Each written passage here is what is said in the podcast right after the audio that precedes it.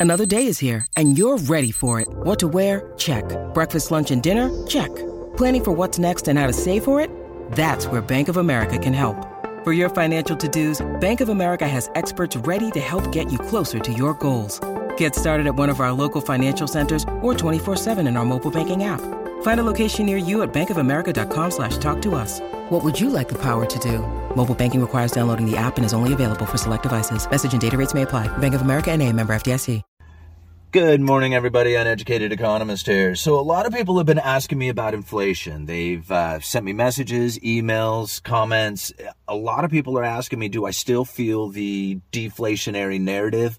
Or at least have I started climbing on board with the inflation outcome scenario?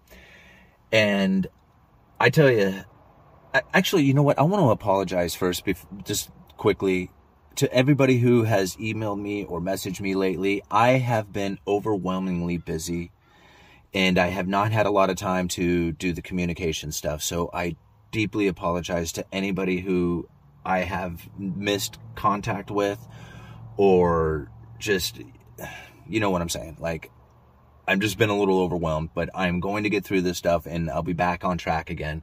Just give me a little bit of time, guys, okay? So, let's talk a little bit about this inflation since I had so many people commenting about it. Now, I tell you, when I was first looking at the Federal Reserve and how they print up money and inject it into the system, I thought for sure there is no other outcome other than inflation. Like there is going to be price increases no matter what over time. I still believe that. What I did not believe is the inflation outcome that is coming from what's going on right now. And I wasn't really necessarily looking at houses or cars or energy or some of the things that have really gone up in price. I looked at lumber. I looked at that one commodity, just the one.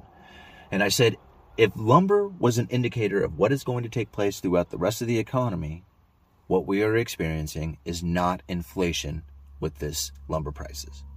I knew it then. I had been saying it the whole time. There was never a doubt in my mind. And that what was going on was not a destruction of dollar value that was causing the lumber prices to go up. People argued with me. They they said it in the in the comments section that I have no clue of how the Federal Reserve works. I mean, I was reading comments like that. I didn't even choose to respond to them because, like, what's the point of, of arguing with that? I have done videos. I've done a thousand videos. I'm sure. I mean, close to it. I don't even know how many videos I've done, but it's got to be close to a thousand videos. Hundreds and hundreds of them. And I tell you, I go back and I look at some of my videos and I thought, man, I can't believe I was talking about the repo markets long before anybody else was. Like nobody was talking. I said, man, this is something you got to keep your eye on. The Federal Reserve is going to set up this repo facility, make it a permanent structure, a permanent tool in their in their program. I was talking about that years ago. I'll leave a video. I'll leave a I'll leave a link to the video on that. So when I see lumber and the prices of it, I see that there is no inflation taking place in lumber. Like none. Go pull up an inflation calculator. I've asked, okay, so there's two guys that I work with, the owner of the company, and then there's this old man there who I just love talking to this guy. He's the only one who can talk about the Federal Reserve on a level that is like, I, you know, that I can actually communicate with him on. Most people don't even know what the Federal Reserve is. So, like, trying to communicate with somebody about what the Federal Reserve and their actions and their monetary policy and stuff, talking to an individual who really understands it, you know, where you can interact with them, for these guys to pass, is really valuable to me. Like, you know, you know, it's it's nice to be able to come out here and do a video, but then to actually have a communication with somebody on it. And I asked him, I said, man, what were two by four selling for? I mean, he knew he's been he's been working at a he's like, I don't know, in his 70s somewhere He's been working at a lumberyard since he was a teenager. I asked him, I said, man, back in the 70s, how much were 2x4 selling for? And he said, about a dollar. So go and punch it into an inflation calculator. Go and take a look at what a 2x4 should be selling for right now, according to the inflation calculator from 1976 to today. And right now, We're selling two by fours down at the lumber yard. For those of you who don't know, I work at a hardware store. Lumber, I do retail sales. I, you know, sell lumber for a living. You go down there, and a two by four is three dollars and thirty eight cents. That would make eighty cents. That would have to put two by fours at eighty cents back in 1976, which a lot of probably a lot of people were buying for back then. So you can see like inflation over the course of 45 years has in lumber has like basically been there. Like it's like averaged, right? In fact, it's below the inflation. It should be a little bit higher than this. And I expect it will be here before too long. So I'm looking at inflation. People who say, why don't you look at inflation? Why don't you see it like everybody else does? And I'm like, because lumber, I've been doing lumber since I was 16 years old. I'm looking at lumber. I'm not looking at anything else. Like all this other stuff. Like there is so many other reasons why things go up and down in prices and supply and demand and offshore freighters that aren't making their, you know, deliveries. All this stuff, you combine all those things and I'm thinking, okay, well, if all those things have an issue, and we just focus in on lumber and what happened with lumber and the price of lumber and the value of lumber compared to the dollar, I see very little inflation taking place. In fact, I see deflation. Because really, 2x4 should be selling for a little bit more than what they are. Now, give it a little bit of time and it'll probably happen. So, I don't know, guys. I mean, there's a lot of stuff to look at when it comes to inflation. Now, I think about how inflation is really defined. It's the expansion of money and credit. Now, quantitative easing, that's inflation. That's the expansion of money and credit. Whether or not that money actually makes it into the system, that's another story. Does it just stay stuck in the banking system? Needs to get loaned into the system. Think about it. It's got to get loaned for mortgages, loaned for cars, loaned for going out spending on credit cards or whatever. I mean, that money's got to get loaned into the system. It doesn't just get handed out willy nilly. Although it has, through the Treasury and the stimulus programs, that was a handing out of willy nilly money. However, that's debt that's due back. Remember, we talked about beers and saws. All that money went to beers. It's unproductive debt. It doesn't pay back principal and interest. So now we have to work in order to pay back all that stimulus. Or you have to tax the hell out of the rich, or, you know, however it works. I don't know how it's going to end up going down. So when I look at inflation, I look about look at the expansion of money and credit, especially when it comes to credit. If we had a lot of more if we had a lot more homes being sold, right? there it, it is increasing, but you gotta understand, like right now, there's less mortgages being written than in the past. You gotta think that's less debt being taken out, right? Although the debts are big, like because these homes are very expensive, the amount of them. Same thing with cars, right? If you don't have as many cars being completed, new cars coming onto the lots, and new loans being taken out to buy those cars, then that's less debt being issued. I think about the restaurants. Look at a lot of these um, articles now talking about how the restaurant owners are starting to notice how they are getting less traffic coming into the restaurants. Well, that's the stimulus running out. I, I said that was going to happen. I, I knew it was. I knew it, that was going to happen. That if you have a bunch of people with stimulus money, you're going to have an issue where people want to spend that money at a place where nobody's going to be working just think about what the outcome of that would be. I mean, eh, give it some time, and you're going to find expensive, understaffed, people spending money that they haven't earned but was given, and eventually the given money will run out, and they'll be left in a situation in which that it's too expensive, understaffed, and nobody's eating there, and that's what's going on. To me, that is less economic output. That's a deflationary scenario. Less cars being sold is a deflationary scenario. Less homes being sold is a deflationary scenario. Though the prices are going up, the activity is not a inflationary one, not in my opinion. And now, I know a lot of people just focus in on prices, and that's the result of inflation. And I get it. There was a lot that has taken place over the time, but what is going on right now? Think about the Federal Reserve and their tapering. You know, I mean, it's a credible threat right now. That's why you're seeing the bond prices dropping and the yields going up. It's because of this credible threat coming from the Federal Reserve saying that they are going to, you know, stop the purchasing of these mortgage-backed securities and treasuries. And they very well could. And they probably will do a little bit of tapering. In fact, they may even do a lot of tapering. The more they do it, the more credible it becomes. And all they have to do if it ever gets to the point where the pain is just so much that nobody can take it, is that all they have to do is just say they're gonna buy more. And it'll completely reverse course. Everybody will flood back into the market.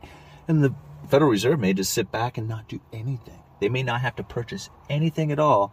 Just the mere credible threat of them saying that they're going to go back and reverse the unwinding of the of the balance sheet again. See, like right now, they're talking about how they're going to unwind the balance sheet, right? They're going to ease back on the tapering. Like they're not going to unwind the balance sheet. That would actually mean like selling off of bonds. What they're going to do is taper, right? So they're purchasing a bunch of bonds, mortgage backed securities and treasuries. They're going to back off on a lot of that purchasing of it. Well, this is why people are starting to panic. They're like, oh man, if they're not buying, then maybe we shouldn't be buying either. And this is why you're starting to see the interest rates rise on those treasuries, on the treasury yields. But all the Federal Reserve, like if this starts momentum starts to pick up and it starts to increase, all the Federal Reserve would have to do is just say, in six months we're going to start the tapering. You know, we're going to end the tapering program, and we're just going to maintain our purchases right here. People would take that as that credible threat and then begin to reverse course on their actions. You know, people ask me all the time, where are prices going to go? I have no idea. I have no idea where prices are going to go. When it comes to homes, it's becoming unachievable. I can only assume that's going to cause a housing bu- bubble pop. Like once it become un- unachievable, like it's just no longer able to even buy a home, then what's the point of even trying to get a home? And that's where a lot of people are going to end up going. And that the ambition to to get into a home won't even be there. And now we've talked about this. We've talked th- about this quite a bit and I guess I'll just kind of go on here for a little bit. I, I one of the reasons why I see house prices going up as far as they are or have gone is because of an attempt to control the population. And now we've talked about this and how China is actually trying to control the prices from rising any further and maybe even go the other way. And we talked about this being a reason, or the reason for doing this is to try and increase their population, try and increase the idea of raising families, to make homes more achievable. The price of, you know, bringing them down and making them more achievable for families to, to, to get started. Now, here in the United States, they're becoming unachievable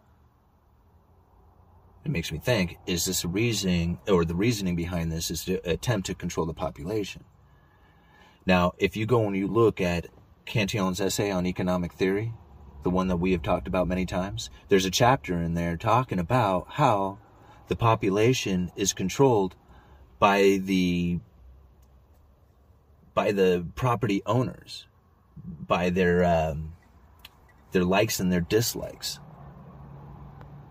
and it was very interesting read.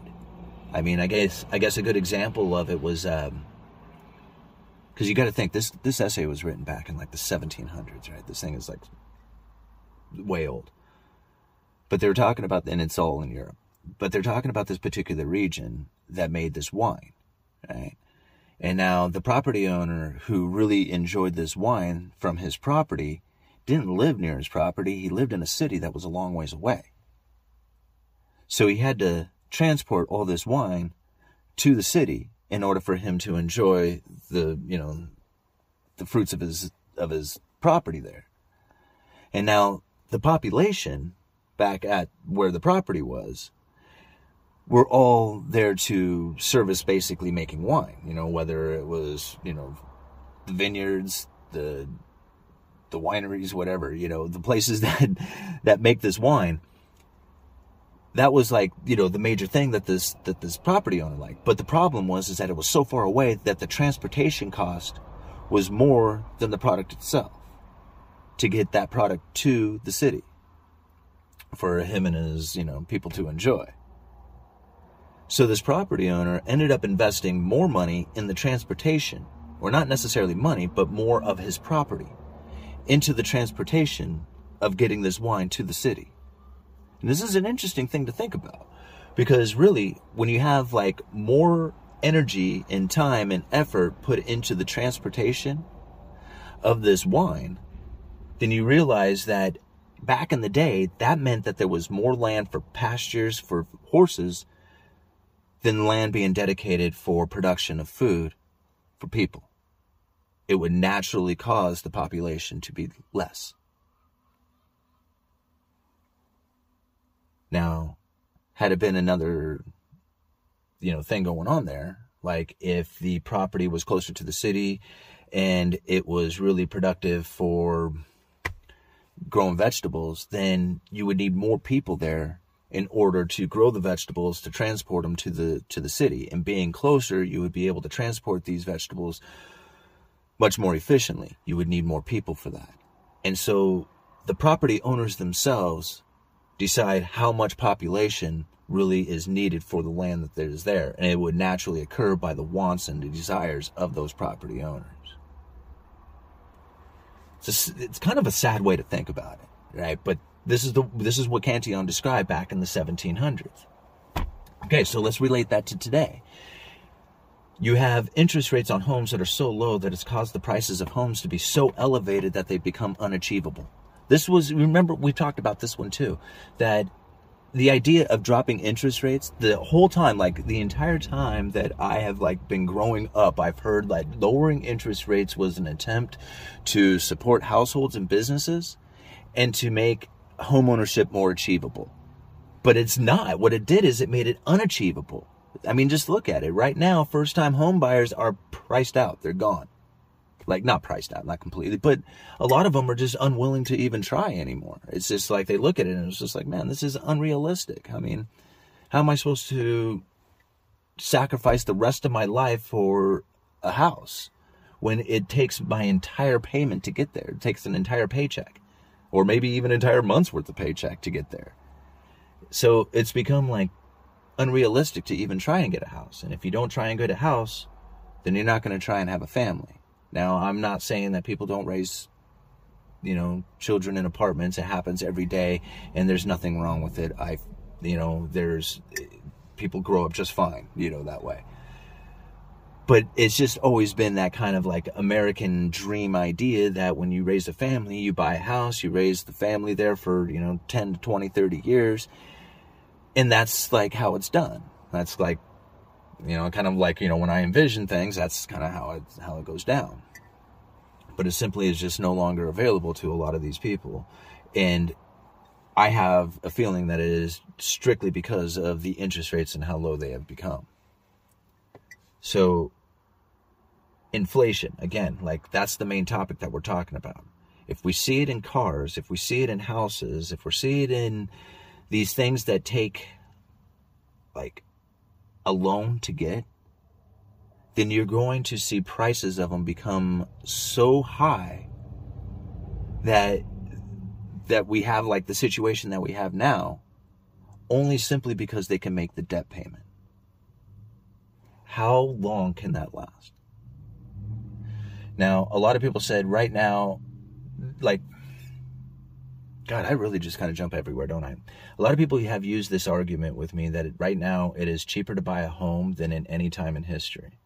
And I would somewhat agree with that. Like, I think about the time that I had purchased the first home, like I had attempted to buy a home back in 2007. And I remember the payment on it was like, I don't know, $1,200 a month, something like that and it was like a hundred and sixty-eight thousand dollar loan. And at the time, it was just like seemed so expensive for this dumpy little house. But I thought, okay, no problem. You know, I work construction. I can fix this thing up, right? And I started to. Like, I put a new roof on it. That was as far as I pretty much got. But I did put the new roof on there.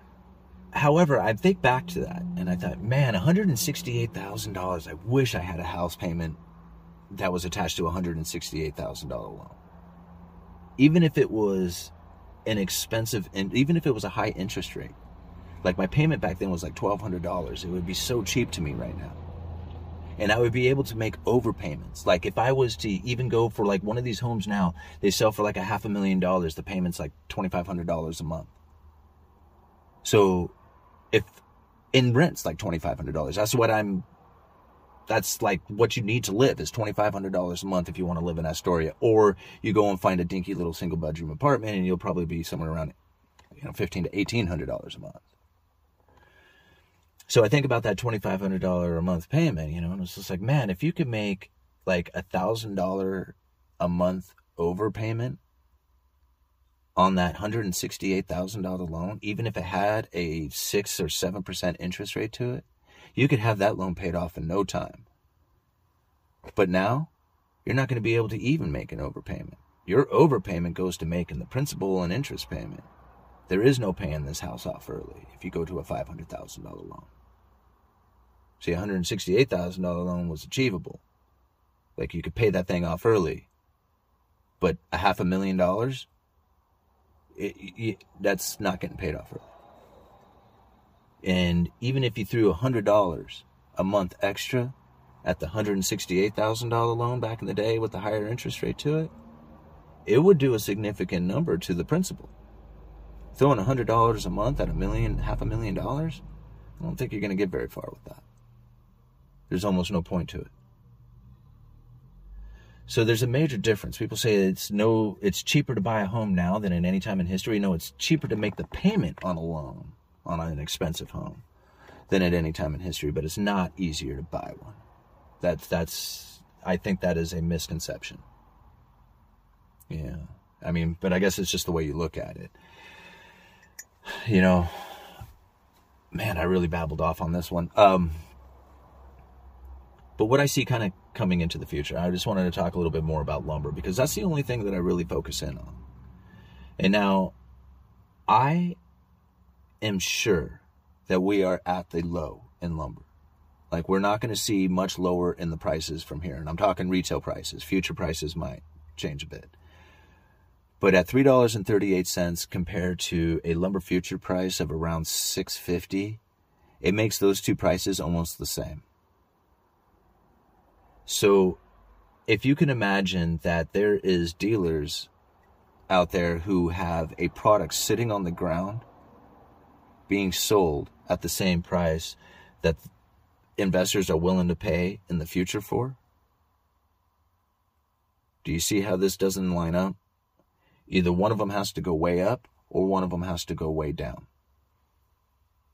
in order to make this a profitable scenario. And what I mean by that is that the retail price would have to go way up or the future price would have to go way down. And now I don't see the future prices going way down. I see them at 650 to 700. That's kind of what I'm anticipating going to be somewhat of an average. I don't know why I'm picking out that number, but that's where I'm at.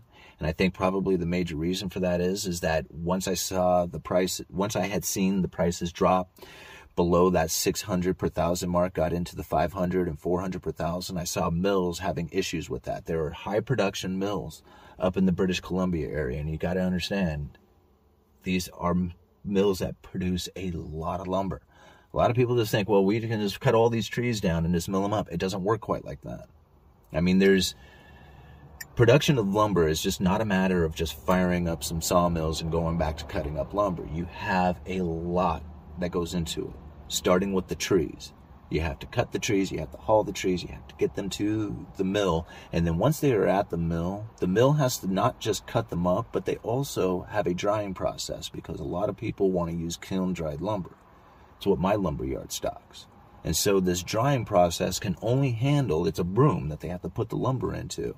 It can only fill so much and it only works at such amount of time. There is no way to increase production of that without building more kilns. That is taking place right now because of the lumber prices running up to 1700 per thousand and people wanting a congressional hearing done to figure out who it is that's manipulating the prices and I said just give us some time it'll come back It's not a manipulation, and people will still argue with me about that, even though I've been saying it the whole time that I've been calling these lumber prices and conditions long before anybody else was. Now, I'm sure that I'm sure there is some people out there who probably made a killing off of lumber. I have very little doubt in my mind about it. Was it done on purpose? I doubt it. Was somebody able to look at that and say, I'm going to take advantage of this situation? Oh, I'm sure of that. Yes. But was it done on purpose to try and drive the prices up to 1700 per thousand? I don't think so. I think it was a complete supply chain breakdown. Whether it was anticipated, done on purpose, if the manipulation was done, it was done to the everything out there in the entire economy, and lumber just happened to be suffering right along with it. It was very noticeable. And I understand that. But it's not it it's not showing inflation like the rest of the economy is saying inflation is here and it's coming and it's going to be hyperinflation. It's not showing in lumber. Not to me. So I'm focused in on that. And when I start seeing lumber prices going up, I'm going to tell you. I told you the lumber prices are bottoming right now. I know they are. The retail price of lumber, if you need a 2x4 in the next week or month, I wouldn't hesitate on buying some right now. I can only see that the prices are going to go up. But they're going to go up into a time of season that they normally would not be going up. It's going into a slowdown in the building season, a slowdown into the demand.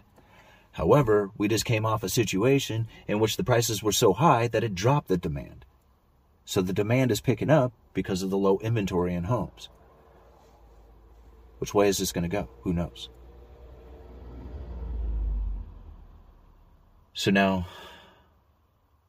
when it comes to inflation, if we keep an eye on lumber, if we keep an eye on where it is that lumber has to be in order for the high cost producers to be able to continue to produce and pump that lumber into the country and keep the prices at that stable, whatever it ends up being, then we'll know where the inflation really is.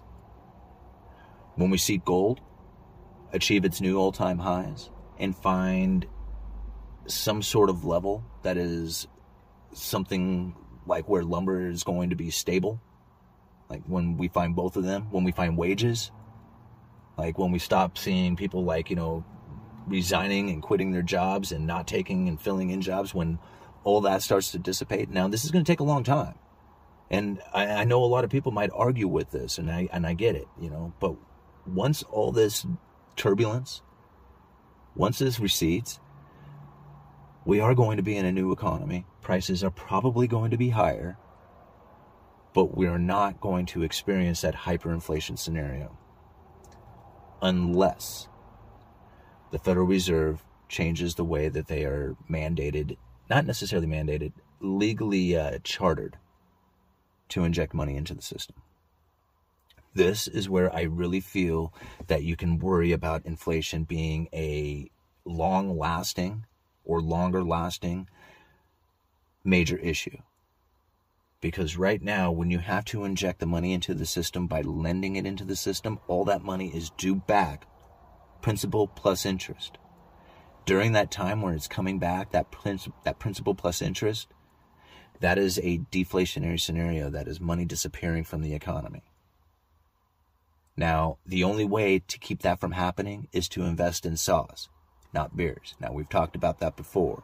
We're investing into, if you kind of relate everything down to either a saw or beer, and how if everybody spent their money on beer, it would stimulate the economy because there's a lot of product that goes into beer, like agriculture and, you know, transportation, you know just the production of it altogether you know even advertising would be you know something involved with it there's a lot of economic stimulation that can come from the purchasing of just beers right now if you bought saws instead and you use those saws to cut up lumber and you fasten that lumber together you could sell a product if you do that enough eventually you could pay back the principal and interest of the saw from taking out the loan to buy it and then that saw would be a means of production once you have consumed the beer, it's gone. Now you have to work and pay back for all that beer.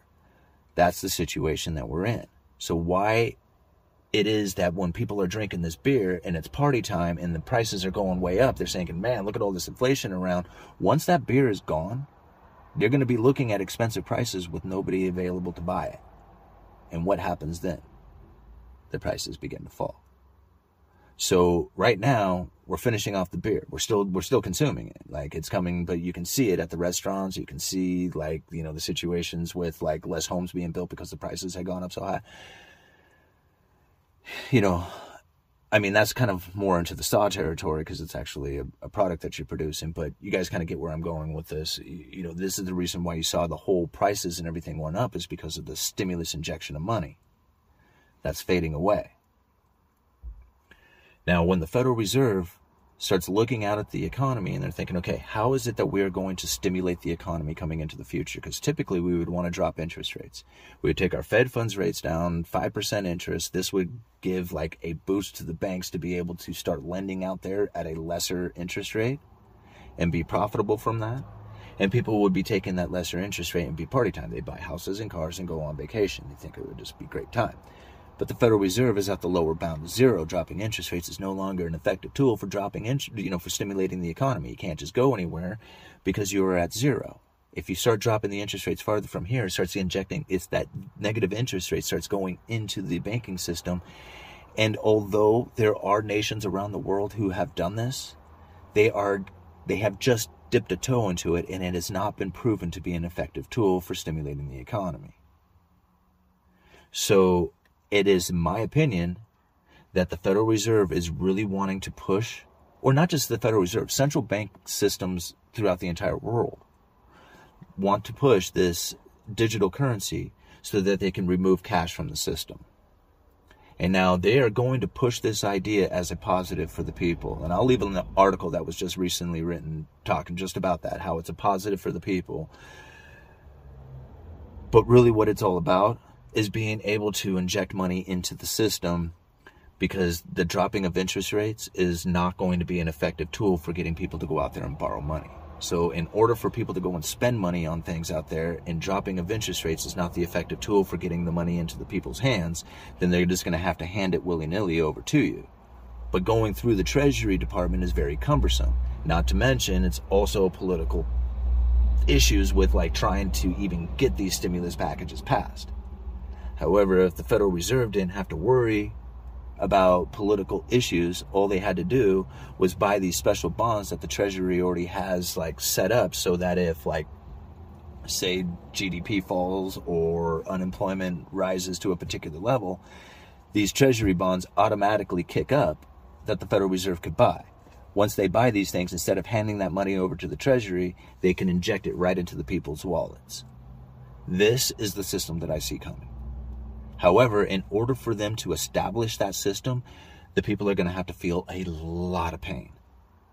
And the reason is because they're going to have to force Congress to make sure that the Federal Reserve has that power. Because they don't have it right now. Once they have that power to inject money, their their liabilities become legal tender and they can inject that right into the into the economy. That's going to be a scenario in which that I feel could set the central banking systems up for a inflation or even a hyperinflation scenario. However, being in the central bank digital currency, they could just take it out just as easy as they put it in there. Total control, right? I'm done. Uneducated economist. You guys let me know.